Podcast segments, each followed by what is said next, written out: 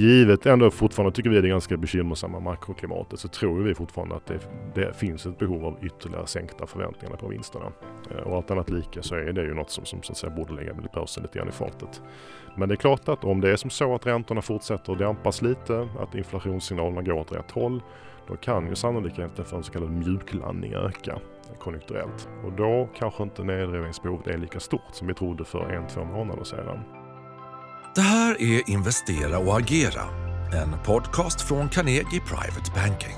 Hej och välkommen till ett nytt avsnitt av Investera och agera. Idag när vi spelar in avsnittet så är det onsdagen den 23 november och du lyssnar på mig, Jonas Edolfsson, börsredaktör tillika chefredaktör för Carnegie Private Bankings kundmagasin Insikt som kommer senare i december då. Idag här på morgonen så har vi fått preliminära inköpschefsindex i bland annat Tyskland som oväntat steg såg vi, men ändå under 50 signerar inbromsning, och i Frankrike var det den omvända då, där sjönk det lite mer än väntat.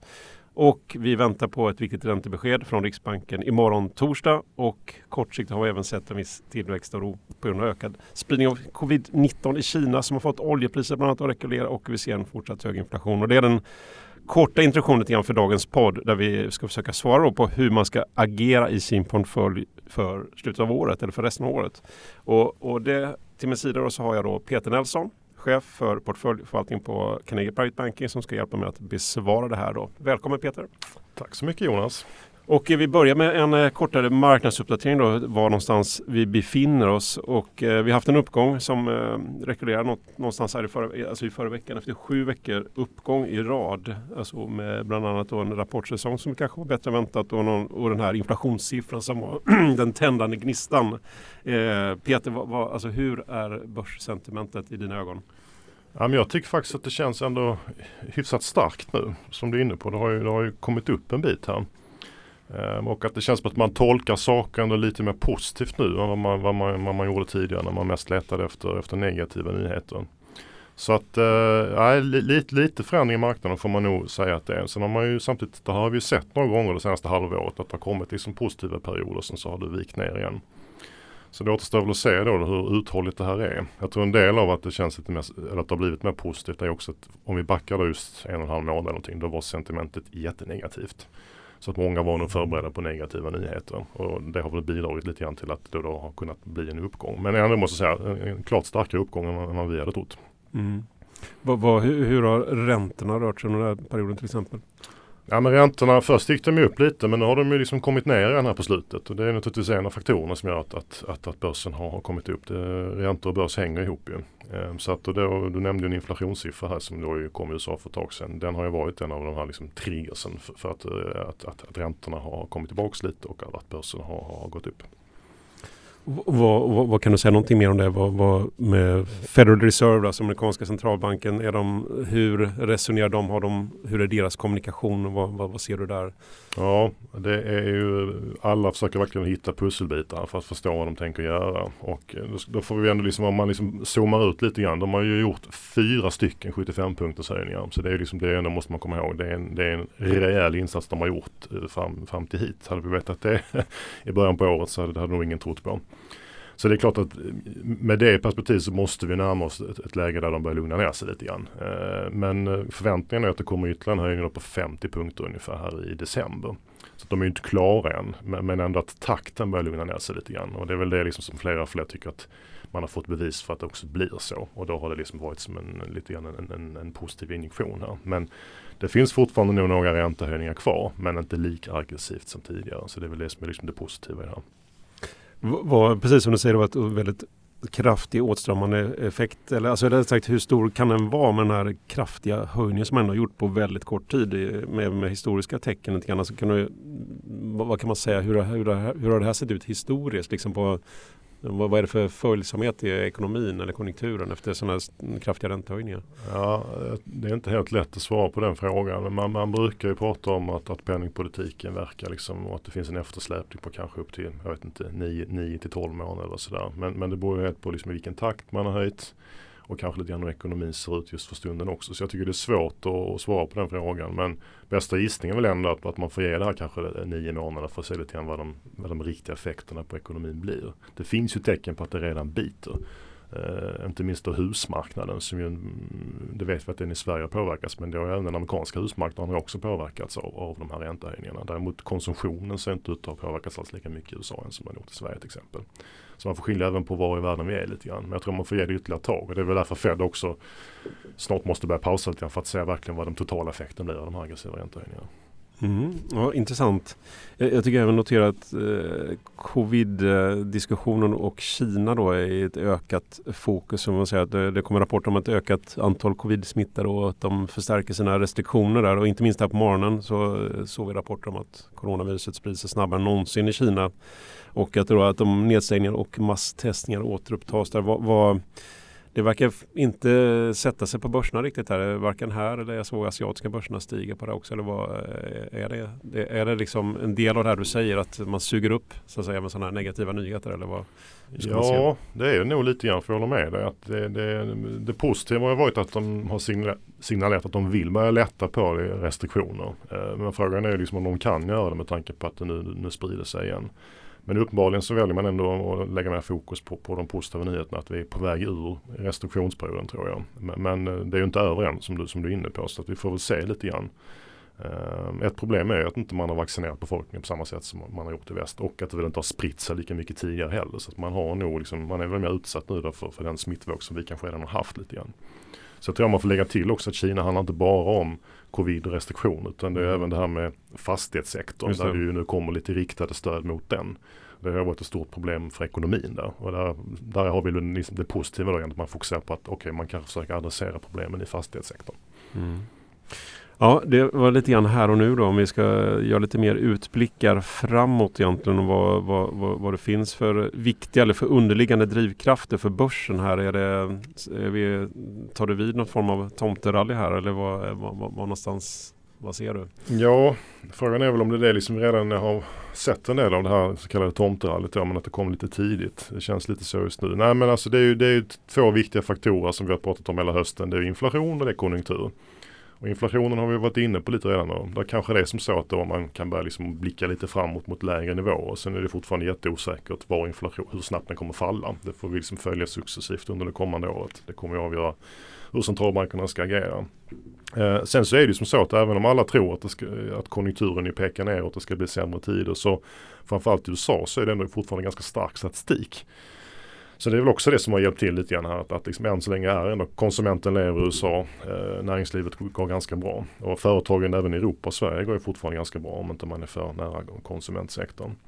Så att den stora frågan är ju konjunkturen då, hur det kommer liksom att spela ut kommande, tror jag, 6-9 månader. Inflationen känns lite grann som att det är liksom för stunden åtminstone ett tema som har lagt sig lite grann, tror jag, och som inte stör marknaden lika mycket faktiskt. Mm. Du sa att det beror lite grann också på var någonstans man är i världen. I svenska ögon mått så har vi ju Riksbankens räntebesked imorgon här. Vad förväntar du för besked där och kommunikation? Nej, men konsensus är väl att det blir en 75-punkters höjning. Det finns väl någon som tror till och med på 100 punkter, men 75 är nog det vi skulle sätta en slant på. Så får vi väl se vad det blir. Men sen alla undrar ju om det kommer några nya signaler om vad man gör sen, så att säga. Men sen tror jag man ska komma ihåg då, som placerare så är det ju kanske inte egentligen så faktiskt intressant vad Riksbanken gör. Det är ändå den globala utvecklingen som styr Stockholmsbörsen. Däremot så kan ju såklart de här grejerna ha påverkan på hur, ja, med våra bolån och hur svensk konsumtion utvecklas och sånt där. Där spelar Riksbanken helt klart en roll. Men liksom för hur Stockholmsbörsen går så är det nog viktigare vad som händer, vad amerikanska centralbanken gör och de globala konjunktursignalerna. Mm. Ja, en viktig poäng faktiskt. Men man kan också, värt att notera att Stefan Ingves, det är väl hans sista räntebesked också efter 17 år, tror jag. Ja. Länge i alla fall på sen, och det är Erik Tedeno som tar över. Från och med då. Men jag vet att ni vet pratat vidare tidigare, och man läser era strategier på det där med hur ska man se på vinsterna då i vinstrevideringar. Det lyft fram som en akilleshäl lite grann. Vad händer där? Ja, precis. Nej, men det är väl den andra oron som vi har haft, att och det här är kopplat till konjunkturen, att förväntan på börsbolagen har varit för hög, och att vi är då en period med vinstrevideringar, och det brukar inte vara den bästa miljön för aktier. Och det är ju som så att prognoserna har successivt justerats ner. För svensk del har det ju delvis räddats av att vi har en svag krona. Så det gynnar ju bolagen. Så att hade man tagit bort kroneffekten hade vi ju sett ännu större nedrevideringar. Men även globalt har ju vinsterna justerats ner. Och givet ändå fortfarande tycker vi det är ganska bekymmersamma makroklimatet, så tror vi fortfarande att det finns ett behov av ytterligare sänkta förväntningar på vinsterna. Och allt annat lika så är det ju något som att säga, borde lägga påsen lite grann i fartet. Men det är klart att om det är som så att räntorna fortsätter att dämpas lite, att inflationssignalerna går åt rätt håll, då kan ju sannolikheten för en så kallad mjuklandning öka konjunkturellt. Och då kanske inte nedrivningsbehovet är lika stort som vi trodde för 1-2 månader sedan. Så att det återstår nog fortfarande lite grann att se, men vi tycker nog fortfarande att ja, det borde komma med vinstnedrevideringar, och så att förväntansbilden ska sänkas ytterligare lite grann. Men på den punkten av vinstrevideringen, vad kan man läsa in i börsen som ju alltid är liksom framåtblickarna? Har börsen tagit höjd för att det kommer så att säga mer vinstrevideringar längre fram? Tänkt igenom läge med tippar, eller hur ser värderingen ut egentligen i ett historiskt perspektiv?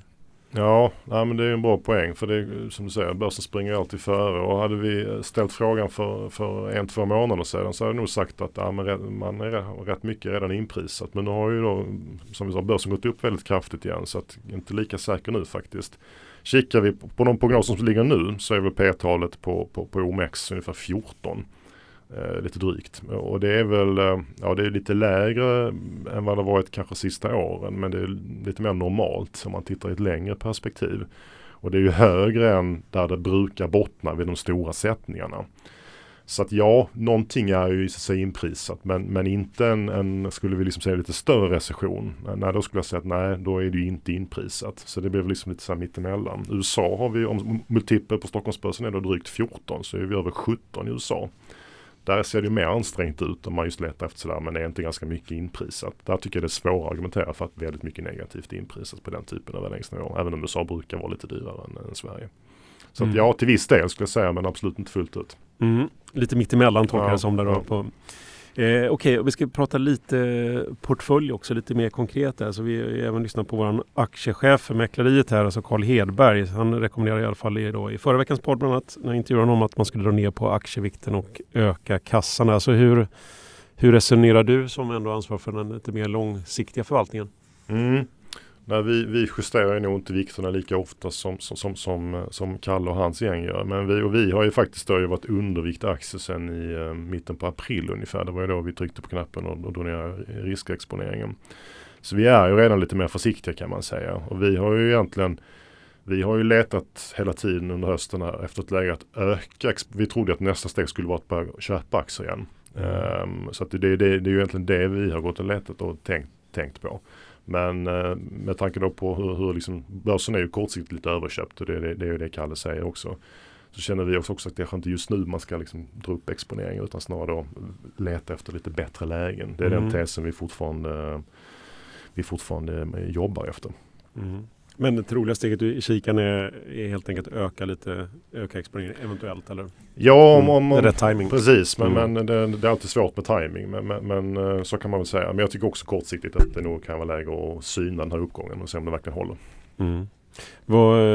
Och lite mer konkret då, vilka sektorer tycker du är bäst för den här miljön som vi befinner oss i just nu då? Ja, men vi har ju länge pratat om energi och råvaror, och det får man ju med på de utländska aktiemarknaderna, och det tycker vi fortsatt, väldigt kortsiktigt tycker vi nog att traditionell energi är lite överköpt, men förnybar energi tycker vi ser väldigt spännande ut. Så att som långsiktiga sektorer tycker vi fortfarande om dem, och sen skulle jag även säga hälsovård, där man slipper lite av de här konjunkturella frågeställningarna och har fina underliggande trender. Så det är väl 2 sektorer som jag skulle lyfta fram. Mm. Du är ansvarig också för den svenska aktieportföljen. Vad kan du ge några exempel på förändringar som har gjorts där senaste tiden? Ja, vi har jobbat runt lite bland innehav, snarare än att vi har kastat ut och satt in nya aktier. Så att, och vi har ändå, lägre räntor är ju lite mer att man kanske tillväxtaktier kan vara lite intressanta igen. Så vi har ökat upp vår innehav i bolag som Fortnox till exempel. Det är ett väldigt tydligt tillväxtcase, programvara.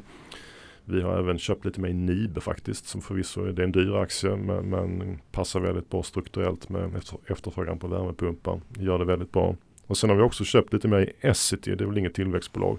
Men där äntligen tror vi att vi börjar få lite signaler om att massapriserna kan börja vika neråt lite grann, och då ser Essity spännande ut som så att säga ett lågt värderad aktie. Så det är ur ett portföljperspektiv tycker vi att det här är aktier som passar bra in. Vi har minskat lite i aktier som Lag och Kranz som har gått väldigt bra. Loomis som också har gått väldigt bra och Astra. Så temat är egentligen vinsthemtagning och sånt som har gått bra kan man säga. Så det är lite om disponeringen vi har gjort. Mm. Ja, intressant. Men om man då som kund vill dra ner sin aktieexponering lite grann och ja, vad rekommenderar att man ska ha istället? Då? Ska man öka kassan eller ska man, ja, ni har även ett alternativa investeringsben som man brukar rekommendera. Vad ska man göra? Ja, precis. Vi har ju pratat om alternativa investeringar hela året, men jag skulle nog faktiskt säga att vi börjar närma oss ett läge där även räntebärande kan börja bli ett bra alternativ igen. Och det beror på att räntorna då har kommit upp, men att den stora rörelsen förmodligen är gjord på räntesidan. Det vill säga att man inte ska behöva drabbas av ytterligare stigande räntor härifrån så mycket. Mm. Och då helt plötsligt så kan man faktiskt få lite vettig avkastning på räntebärande. Så att vi tycker att man ska även börja faktiskt fundera på att lägga pengar i räntebärande igen. Och det är första gången på nästan ett år tror jag som vi kan säga det. Så att räntebärarna börjar dyka upp på som ett bra alternativ istället för kassa till exempel. Mm.